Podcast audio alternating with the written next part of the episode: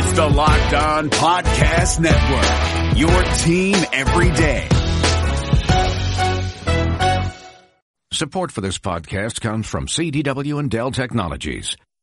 At CDWG, we get that migrating your agency to a hyper-converged infrastructure is challenging. Like me switching to decaf. Gotta do it, don't want to do it, but gotta do it. Whoa, slow down, friend. CDWG's experts can help simplify your transition from legacy to hyper-converged infrastructure with Dell EMC solutions that offer speed and agility. Do it, do it. Have you done it? Is it done yet? Why isn't it done yet? IT orchestration by CDWG. People who get it. Find out more at cdwg.com slash Dell EMC. Today's show is sponsored by Talkspace, the online therapy company. For a fraction of the price of traditional therapy, you can pick an experienced, licensed therapist you relate to and feel comfortable with. Each and every therapist has at least a master's degree and has completed over 3,000 hours of supervised work. To match with your perfect therapist, go to Talkspace.com forward slash boom.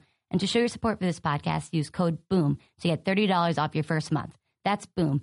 Talkspace.com slash boom. B O O M.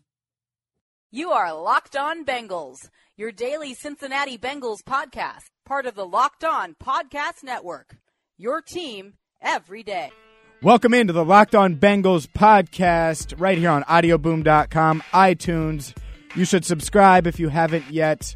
You can follow me on Twitter at James Rapien. If you've missed any of our episodes this week, you can go back, listen to them. Yesterday, you heard from Karlos Dansby, Tyler Boyd, and I got Bengals players to do British accents, so you can check that out uh, on our iTunes or audioboom.com. It's Locked On Bengals, a part of the Locked On Podcast Network. And every Thursday, we bring in Joe Goodberry, and Joe helps me preview the game. We look at the, the upcoming matchup this week. And right now, actually, the Bengals traveling to London. They're going to go to London, take on the Washington Redskins. And Joe joins us now. You can follow him on Twitter at Joe Goodberry. Joe, the, the big thing here, obviously, three and four Bengals, they got to get a win. They see a, a, familiar foe or a familiar face for the second straight week in Jay Gruden. What have you seen from the Redskins offense compared to what you saw from him when he was the Bengals coordinator a few years back?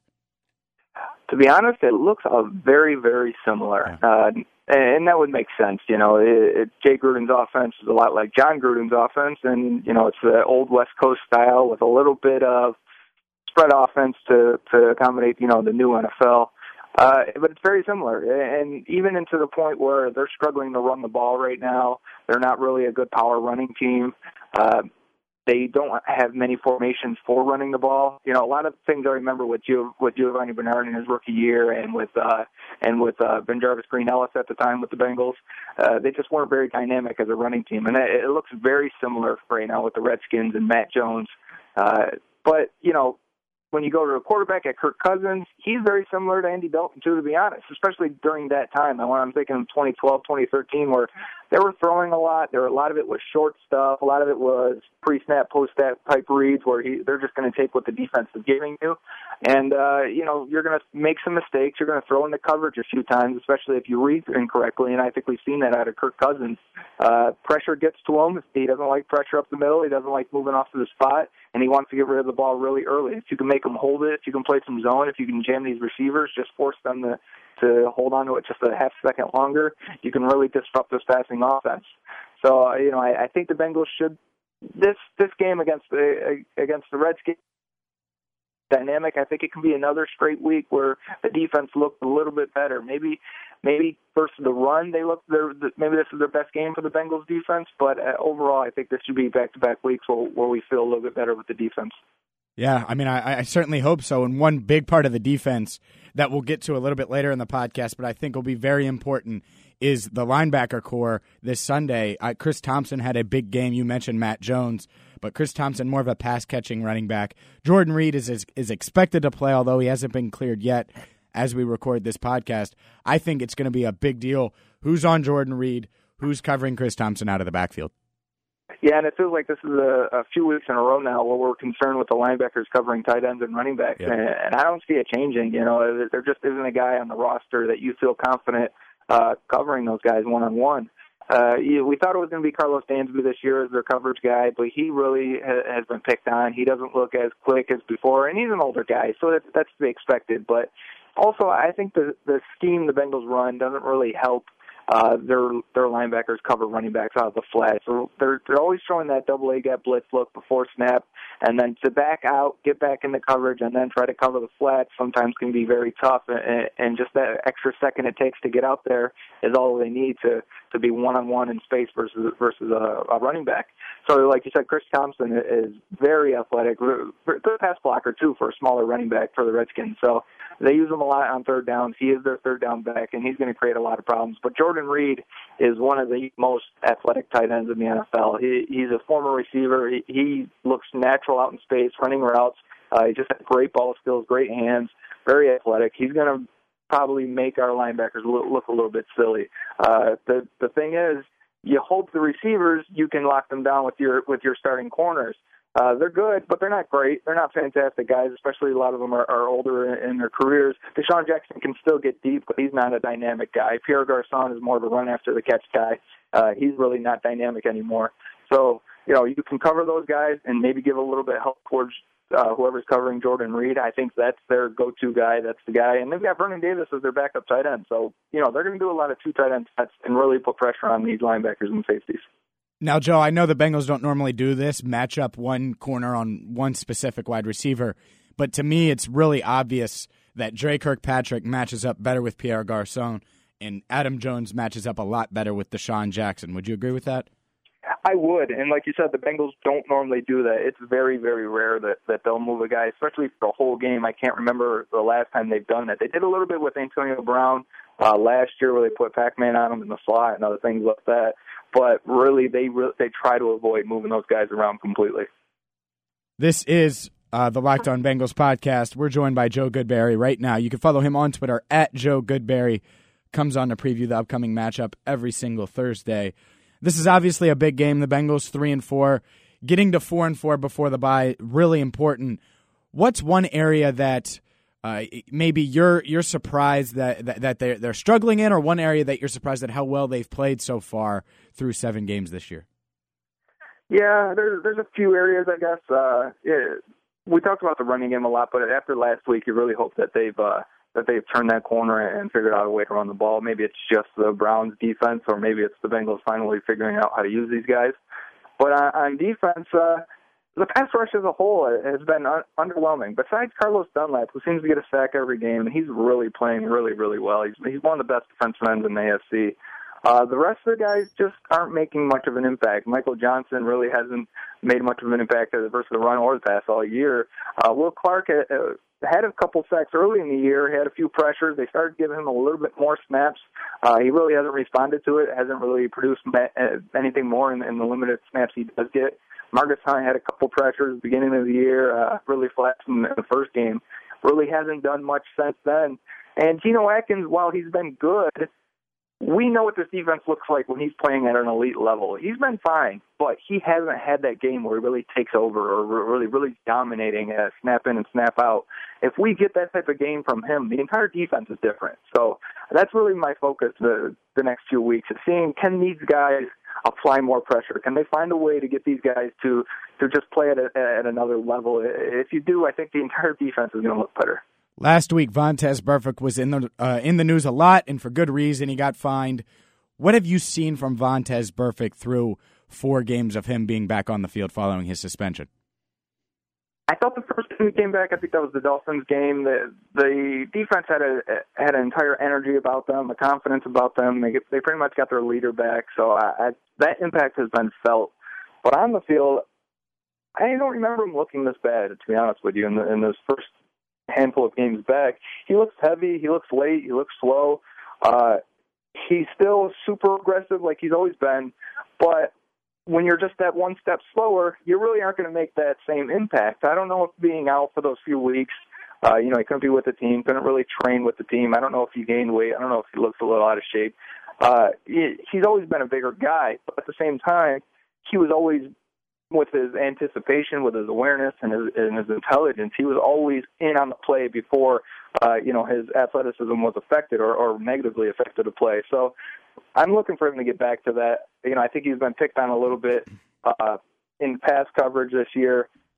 Uh, if he's playing well, like again, this is the same thing for defense for Atkins and Vontaze Burfict. If those guys are playing well, this entire defense is different. So it's very important to get these guys to play at the best of their abilities. It's not like we're talking about a role player here. We're talking about maybe your best defensive player. Uh, you need him to play to to the best of his ability.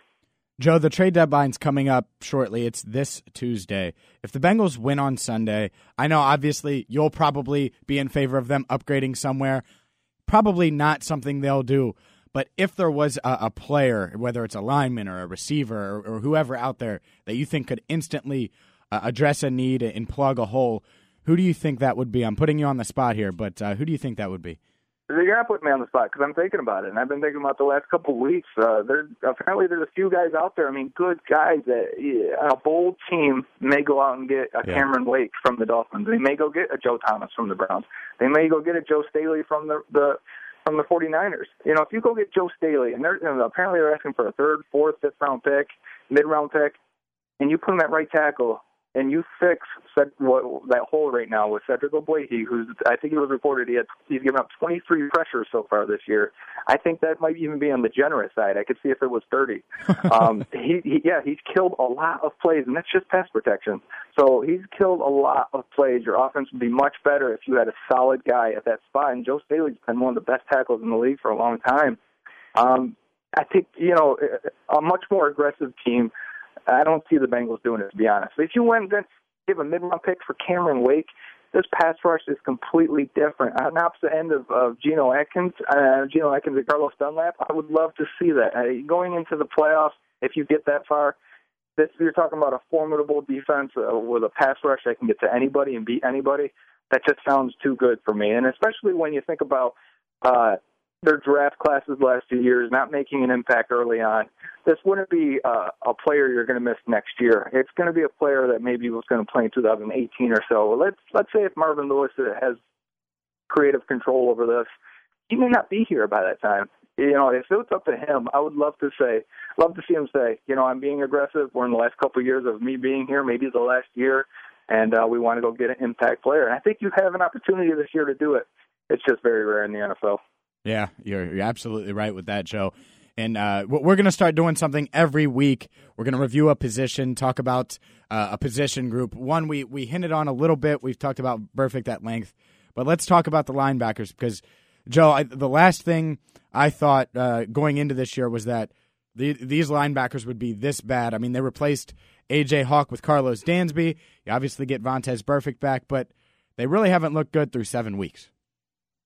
And you know the, the thing about it is, so many of them are specialty or role players. You look at Rey Maualuga, who yeah. they really narrowed down to just a downhill battering ram run defender, middle middle linebacker, who's just going to play base downs and play against the run. But when you go against play so many teams that that are strictly going out there in three wide receiver sets, like the Patriots, like the Jets, you're going to end up playing Rey Maualuga maybe 10 snaps a game, and they're going to struggle versus the run in those games. And I think we've seen that and the Bengals have tried to put Rey Maualuga more in nickel positions or more in pass coverage, and just to get him on the field, just to defend the run. But then obviously you're giving up something in pass coverage. So I think they're they're kind of in a catch-22. They want to play him more. They want to defend the run. But it's hard to get him on the field when teams are out there in three wide receiver all the time. Then you got a guy like Vincent Rey, who they like in coverage, they like him in space, uh, but you like Karlos Dansby and Vontaze Burfict for that. So they've kind of tried to rotate in uh, Vincent Rey into more base packages and a couple more nickel packages. But then last week we saw against the Browns, he got he got blown out of the hole a few times by offensive linemen. He got moved a little bit versus the run, and he let up a couple runs.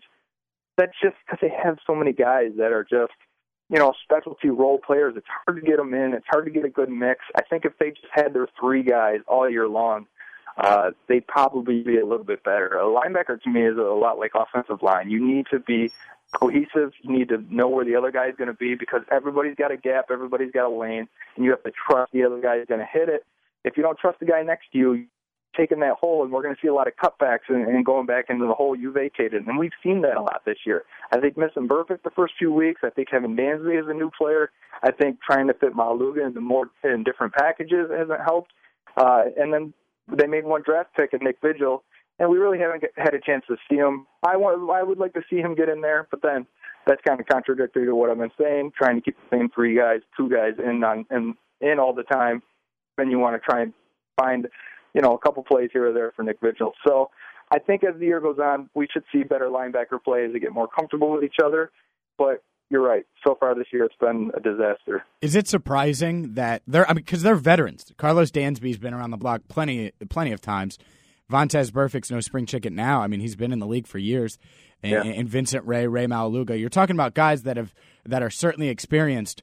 Is it surprising that through seven games they haven't found that cohesiveness?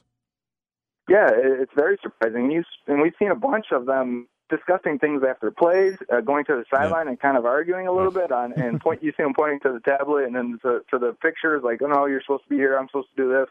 So I, there's a lot of confusion. It looks like with these guys right now. Uh, it, yeah, it is surprising. Dan, like you said, Dansby has played not only a long time in the league, but with a bunch of different teams and a lot of different guys next to him. It should be no no issue with him. And I remember it was preseason. Uh, it was Karlos Dansby and Vincent Rey doing an interview, and they said, "Yeah, we know exactly what the what the offense is doing. We should I should end up with five interceptions." I think Dansby said because we just we just feel that confident.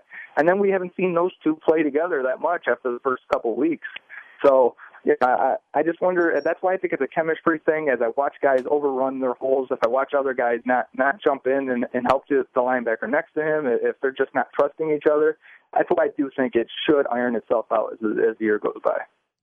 Yeah, and on yesterday's podcast, Dansby called this Sunday's game a must-win. Joe, h- how do you think this game plays out? I, it's easy to say that the Bengals are going to win. I thought that this was a game they would win. J- just mark it on the schedule. Oh, they can win in London, but London games are weird.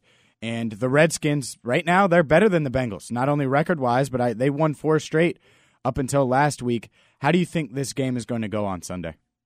Yeah, the Redskins aren't a slouch. You know, uh, at the beginning of the year, yeah, we thought the Bengals were one of the top four to six teams. We, we feel confident in their talent and their ability with just basically what we've seen in the last six years.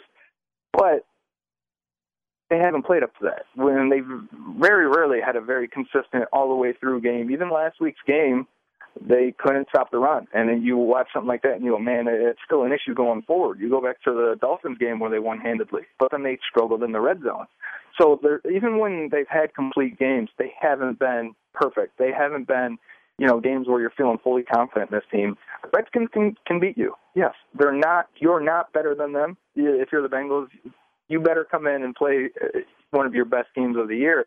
But at the same time, it's also one of these games on the schedule where you have to win. If you're a playoff team, you look at the Redskins and you look at these other teams that are on the schedule, the Ravens, the Browns, and the Bills, and the Eagles. You say, okay, if those teams are below us or at par with us, the Bengals have to beat those teams to get into the playoffs. You can't just split with these guys. You, can't say, ah, that was a good team, we lost, because we've done that already. We've lost to playoff teams. It's time to start beating these teams that are just as good as, as you, if not better. And, uh, you know, that's how you're going to get into the playoffs at the end of the year. Yeah, no doubt about it. And also that the trade scenario, if they're three and five, you're probably not trading to build for now. If you're four and four and uh, just a half game out of the division lead, you certainly feel like you're closer to making the playoffs. I could also see them going four and four, and then Marvin Lewis saying, "You know, we're just turning the corner just now. We don't need Dan and anybody. We'll be fine." Uh, no, and that's the the most likely thing. I don't I don't see them making a move, but like the the fantasy GM in me and the the the person who doesn't believe in this team can make a, a playoff run or a Super Bowl run is hoping Right. they make a move. And and you know, there's probably someone listening right now, like, "Come on, they're never going to make a trade. They're the Bengals. They're not going to do that." We, we know that, but you're not going to take the fantasy out of us. We grew up playing Madden. Okay, if you we want to make a move, we're going to go make a move. This is fun to talk about and speculate. Absolutely, absolutely, Joe. It's uh, it's always fun to talk to you. I will uh, talk to you after the Redskins game, man. Take care. All right, James. That's Joe Goodberry. You can follow him on Twitter at Joe Goodberry. You can follow me on Twitter at James Rapien. We're growing, growing, growing here on Locked On Bengals, and it's because of you. Share this podcast with every Bengals fan you know. We're going to get the word out. It's a daily Bengals podcast bringing you Bengals content like that, like one on one interviews with Karlos Dansby yesterday and Tyler Boyd yesterday. It's what we do. And it's what I do right here on the Locked On Bengals podcast. If you want exclusive interviews, exclusive content, opinions, and so much more, plus you can chime in on Twitter, you come here. Locked On Bengals. Subscribe, iTunes, audioboom.com. And until tomorrow, when it's Prediction Friday, when I'm going to give you my prediction for the Bengals in London, why they're going to win or lose, how they're going to do it, and so much more. I was right last week about the Cleveland. I said 27 13. I was pretty close. We'll see if I'm right this week. I'm James Rapien, and this is the Locked On Bengals podcast. Thank you for listening.